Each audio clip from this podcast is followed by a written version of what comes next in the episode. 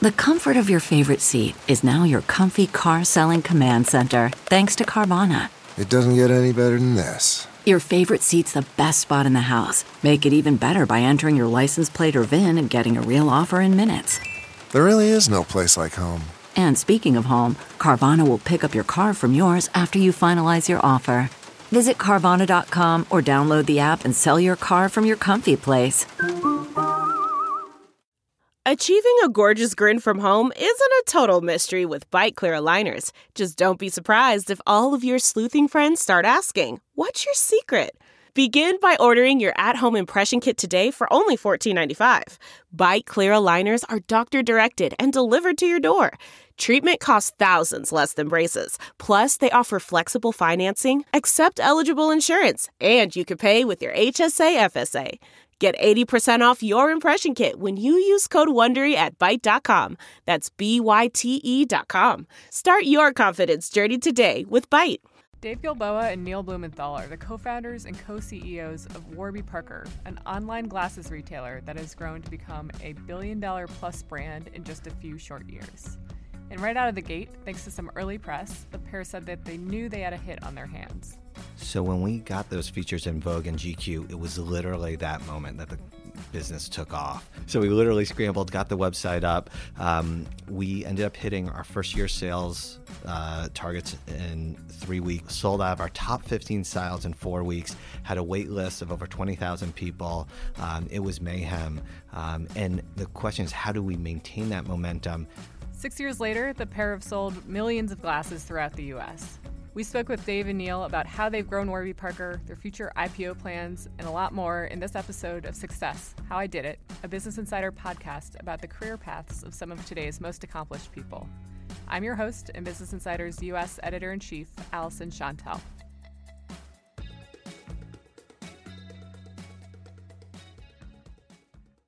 Today with us, we have Dave Gilboa and Neil Blumenthal, who are the co founders and co CEOs of Warby Parker, a glasses company that's been valued at what, more than a billion dollars these days?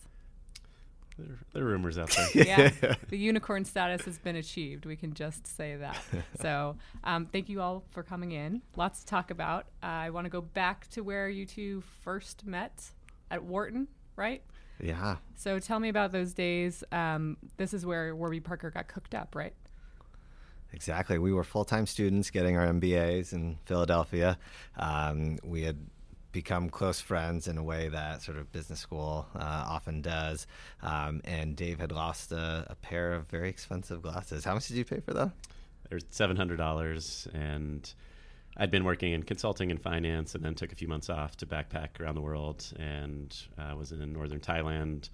Happened to leave my glasses on a plane. They were my only pair of glasses it didn't make sense to me that I was going to have to pay seven hundred dollars for uh, for a new pair of glasses, and so got to campus. Uh, was a full time student. Didn't um, didn't have glasses my whole first semester. Was kind of complaining to anyone that would listen about you know just kind of wondering why glasses were so expensive. Um, but you didn't have glasses for the whole first semester. How did you see and do any work? What? This makes did, no sense. Did a lot of squinting like and uh, and and I wear contacts sometimes, and then uh, started chatting uh, with Neil, who'd spent uh, a bunch of time uh, in the eyeglass world, and and then kind of light bulbs went off um, when we when we started learning more about kind of some of his experiences. Interesting. I didn't realize that you had been in the glasses eye seeing world before because I thought so. That was one of my questions. Is Dave? Weren't, didn't you have a bioengineering background? And you had history, Neil, Neil didn't you? Um, yeah. So I my undergrad, I focused on international relations and, and history. Yeah, not exactly what you'd expect to start to a tech company, right, right, Or, or a fashion label or what have you. Um, but uh, after school, I thought I wanted to work at the State Department. Uh, decided I, I, didn't want to go into government. Ended up uh, sort of working for this amazing nonprofit social enterprise that would train low income women to start their own businesses, giving eye exams and selling glasses in their communities throughout the developing world.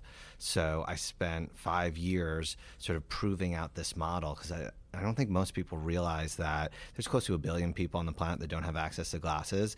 Um, and if you think about a tool that improves productivity, right, that enables somebody to learn um, and then enables somebody to work, uh, it's one of the most effective poverty alleviation devices out there. Interesting. So you guys put your heads together. You have this background experience. You're not able to see at school, uh, and this idea aha moment happens. And there's four of you, right? There's two other co-founders.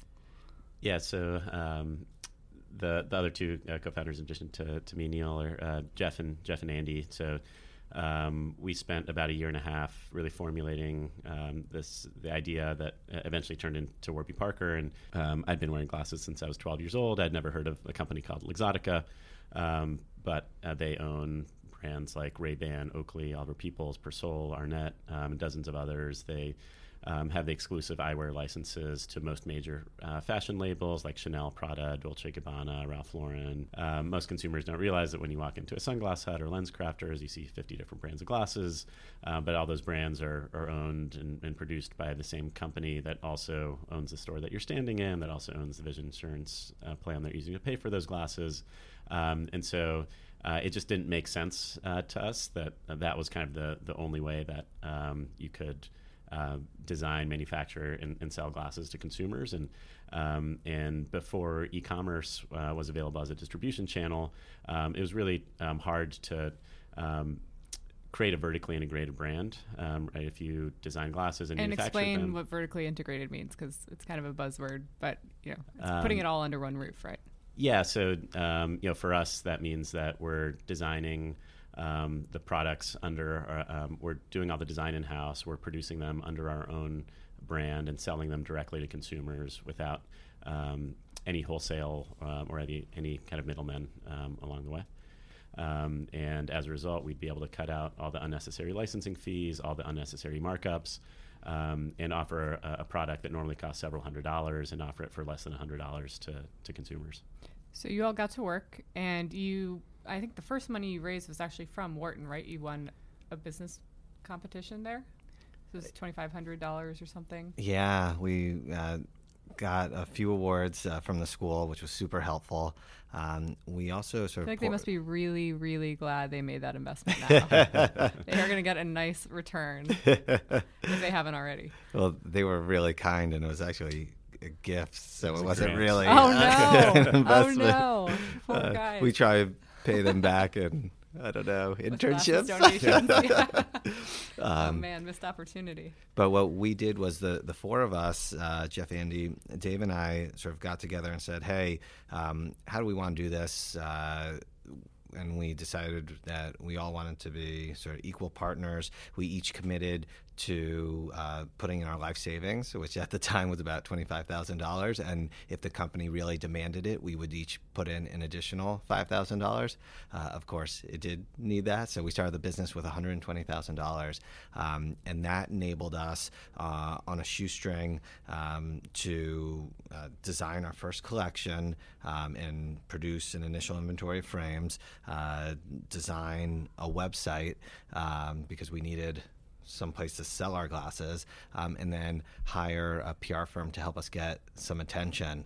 Um, and when I say do this on a shoestring, I mean we used to go to TD Bank, steal pens, um, and and steal office supplies from other people, um, but we were able to um, get meetings uh, with Vogue and, and GQ and and we were building this fashion brand, and that's we wanted to be in the best men's book, which was GQ, and the best women's fashion book, which is Vogue. Um, and we launched, and the company just took off like a rocket ship. So you got that at launch. That's pretty hard to get Vogue interested, I would think, in anything for a startup that no one's ever heard of. I think we were really fortunate uh, for a couple reasons. One is, is I think, right founders uh, and CEOs try and often take credit for being the smartest people in the world, but so much is serendipity and, and timing.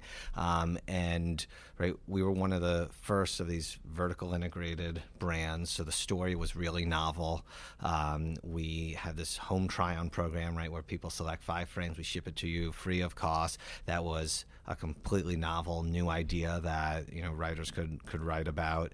Um, I think we have a very specific design aesthetic, and uh, our frames were beautiful. They were made from and continue to be made from some of the most premium materials like cellulose acetate that we work with a 150 year old family owned uh, Italian company. Um, so, right, we had all the building blocks. Uh, there, and of course, we had our social mission. So, you know, layer. So that was um, in place from the beginning. That's that's where you give basically a pair of glasses away for everyone that's sold, right? Exactly. So that was from launch. You've had that. from day one. I mean, Dave and I and Jeff and Andy, we, you know, it's one of our first conversations is what type of business do we want to build? Um, and we wanted to build a business that was going to have a positive impact in the world where we were going to be excited to come to work every day. Um, and as we were thinking about, you know, what does that actually mean in practice? We thought, well, it's an inherent public good to bring down the price of a pair of glasses from $500 to $95 here in the US. But we knew that even at $95, there was lots of people that still needed glasses that didn't have them. So we decided let's commit to distribute a pair of glasses for every pair that we sell because that would actually be impact. So that's expensive, especially for a shoestring budget, like you were saying.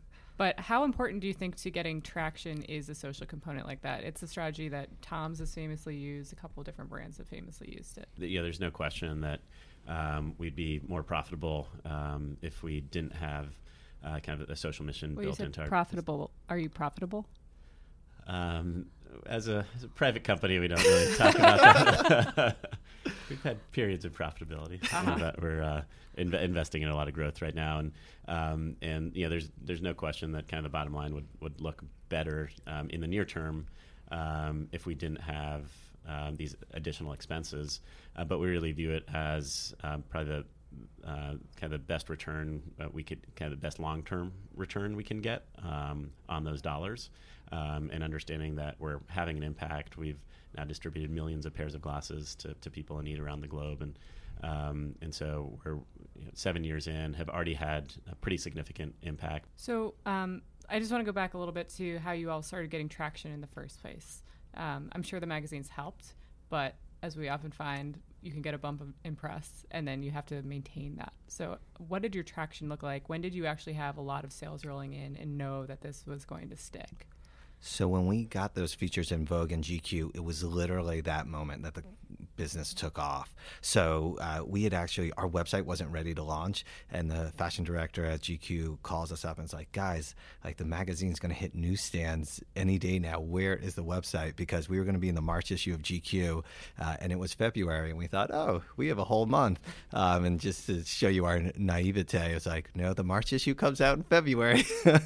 so we literally scrambled, got the website up. Um, we ended up hitting our first year sales uh, targets in three weeks. Sold out of our top 15 Your styles. first in, year targets in three weeks. in three weeks. S- sold out of our top 15 styles in four weeks. Had a wait list of over 20,000 people. Um, it was mayhem. Um, and the question is, how do we maintain that momentum?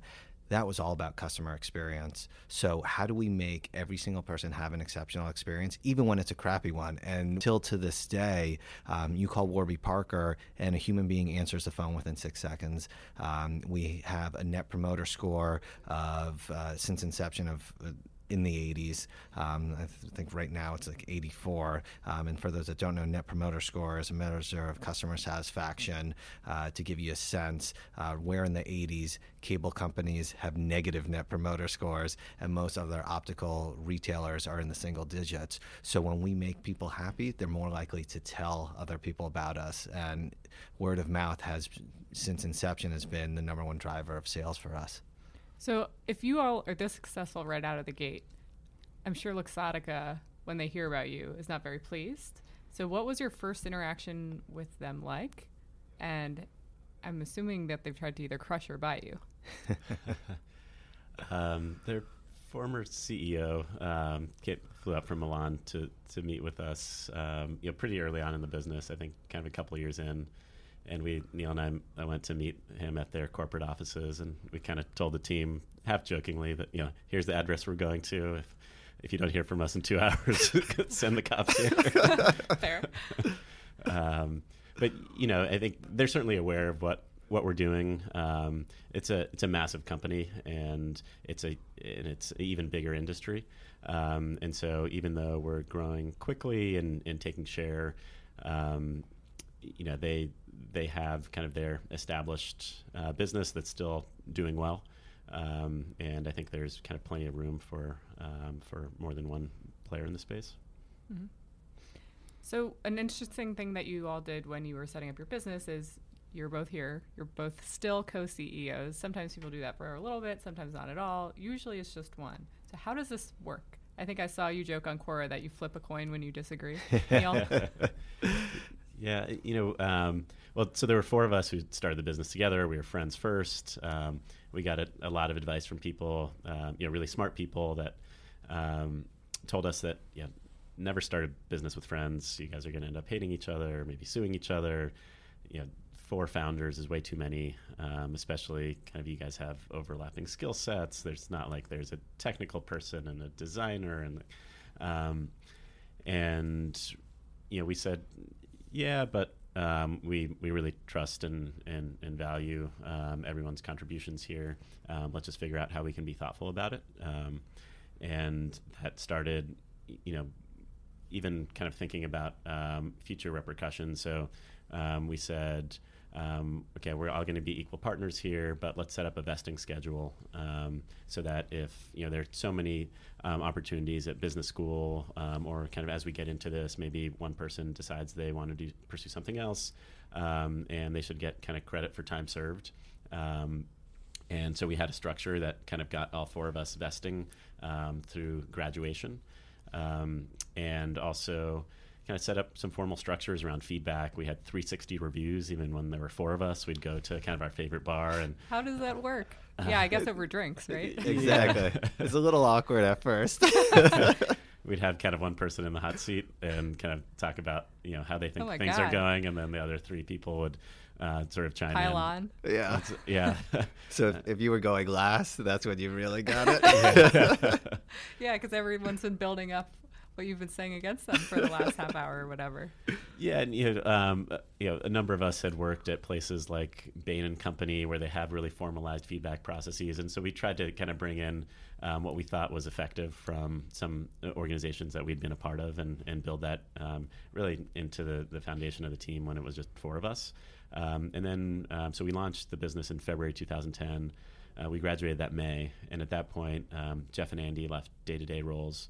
Uh, they're still all four of us are still on the board, um, and um, Neil and I um, uh, were going to stay on to, to run the company, and and we had been friends first, and then had been operating as kind of four equal partners. Um, and we discussed kind of a bunch of different structures that could make sense. Does it you know, make sense for one person to be CEO, the other chairman of the board, one person CEO, the other president? Uh, do we even need titles at all? Um, and realized that kind of the most effective way to work together was just continue um, kind of how things had been going and, and just think of ourselves as partners. Um, but we wanted to make sure that it wasn't kind of confusing to uh, the team as we hired people and uh, wanted to avoid a situation where if, if mom says no, go ask dad uh, kind of thing. And, and so uh, we tried to be really thoughtful and make sure that kind of every department, everyone in the organization only um, has a line of reporting into one of us. Um, and so we, I think we each have six or seven departments that roll up uh, into each of us. Uh, but effectively, it works more like a Venn diagram where if there's kind of a, a major decision about strat- strategy or brand or e-commerce um, or where we're putting retail stores. Uh, we're both involved. Definitely. And it sounds like no investors were scared away by this either. They, I mean, you've raised hundreds of millions of dollars at this point. All, I guess all they really care about is are you selling stuff? yeah, the numbers can, there.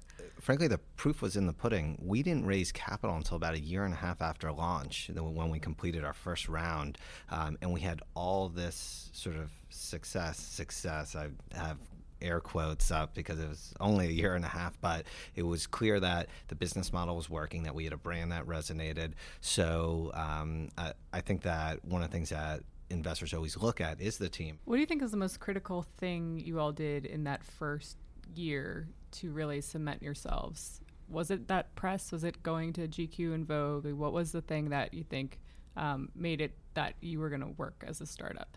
I think this does our success does start with the fact that this was a solution to a very real problem, right? If you ask people how much did you pay for their glasses, they they they lower their shoulders. They sort of get a little sad and embarrassed by how much they've spent on eyeglasses. So this was a real consumer issue. The the timing again worked where this was when e-commerce was on the upswing. We um, were one of the first uh, sort of digitally native or vertically integrated brands. Um, and this was also a time where, before Facebook had fully monetized, uh, I don't know if people remember, but there used to be these fan pages, and you would try and get people to like your page. Um, and with our home try on program in particular, we saw so many customers would get their home try on, get their five pairs of frames at home, try them on, take pictures of them, and then post it to Facebook and say, "Hey, uh, what which frame do I look best in?" So there was this viral nature to our business that we didn't have to pay for early on. So again, there was some luck there from a, from a timing perspective. And you all at this point have sold over a million pairs, I think, and that was that's dated information, I believe. So what's the what's the latest that you can share?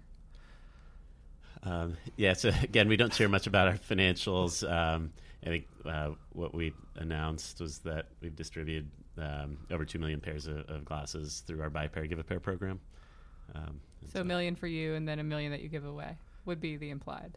Oh, n- no, multiple millions that we've sold and multiple millions that we've ah, then distributed people in need. Yeah. Great. So, uh, congrats. That's a huge accomplishment. And in seven years, really fast. It's been a wild ride. How? What have you learned scaling a company to a thousand plus employees, hundreds of millions raised? That can't be easy to do a first time around. So how have you figured it out? One of the things that we decided early on that we're building a brand, um, and for a, a, brand is not just a logo, right? It's not just a visual identity. A brand is a point of view, and that point of view needs to be lived, and it and it really comes down to the culture of the company, right? When somebody joins Warby Parker, they get a copy of Kerouac's Dharma Bums uh, because the name Warby Parker comes from two early Jack Kerouac characters, Warby Pepper and Zagg Parker. Um, they get uh, pretzels from Martin's Handmade. Um, uh, pretzel company, which uh, sells pretzels uh, out of the Union Square Farmers Market because that was within a block of our very first office, and we used to get pretzels from there all the time. Uh, I could go on and on, but we've established a bunch of rituals that we think reflect the values and, and the culture of the company we're trying to build. So we realized when we were, I think, 20 or 25 people, that we've been hiring a certain type of person um, that kind of reminded us of ourselves on the founding team a bit. Um, but we hadn't really articulated um, the criteria or the values that were most important to us as an organization. And so we went through an exercise um, with the entire company, asked people to write down uh, what are individual values that are important to you um, in people that you want to associate with in your life, you know, kind of uh, completely out of outside of work context. And we got um, over 200 different values, and uh, then led kind of a bunch of discussions about which values were the same, which ones were different, which ones were kind of critically important, which ones were nice to haves. Um, and then Neil and I kind of took those and uh, and created um, our core values at, at, Warby Parker. And then a couple of years later, we went through kind of a similar exercise. Now that we were a couple hundred people, and um, and sort of pressure tested um, the, those values and made sure that they were still relevant. So one other thing that I know you do, Dave, I think that you've talked about is do you still do this 90 minutes a day just for you? No one can interrupt, no one can have meetings with you. what happens in that time? Do you just meditate? like, what, how is, how's this good for business? Yes. Uh, yeah, take a you know, hour and a half nap every day. um, so Neil and I realized you know, uh, a couple years ago that we got to the office and we were just in back to back to back to back to back meetings, like often 16 meetings in a row with no breaks. Um, and it didn't really leave us time to think or prepare for the meetings. And sometimes we were, you know, kind of forced to email while we are in the meetings and just trying to multitask, and wasn't wasn't good for anyone. Um, and uh, so he met Jeff Weiner, the uh, CEO of LinkedIn, and he mentioned that he has he schedules 90 minutes of kind of unstructured time in his day. Um, and so went back and uh, grabbed our assistant and said, "Okay, we need to do this." Um, and I'd say it, it, worked for a while. Um, more and more, those 90 minutes tend to get scheduled over as things pop up. um, but we still um, try to leave some time in the day where uh, we can think and and um, just kind of not get bogged down in kind of the just the, the hamster wheel where uh, you, there there are always um, things that we we could be doing, always meetings that we can be in. Um, we try to ask ourselves, you know, am, am I the only person in the company that uh, needs to be uh, in in this meeting? Um, if not, you know, maybe someone will just send me notes afterwards, or um, I'll, you know I'll, I'll, catch up with someone in, in a one-on-one, um, and uh, try to spend kind of more and more time um, thinking about what we want this company to look like in 2020 and, and beyond, and, and um, focus on kind of bigger uh, strategic initiatives. Got it.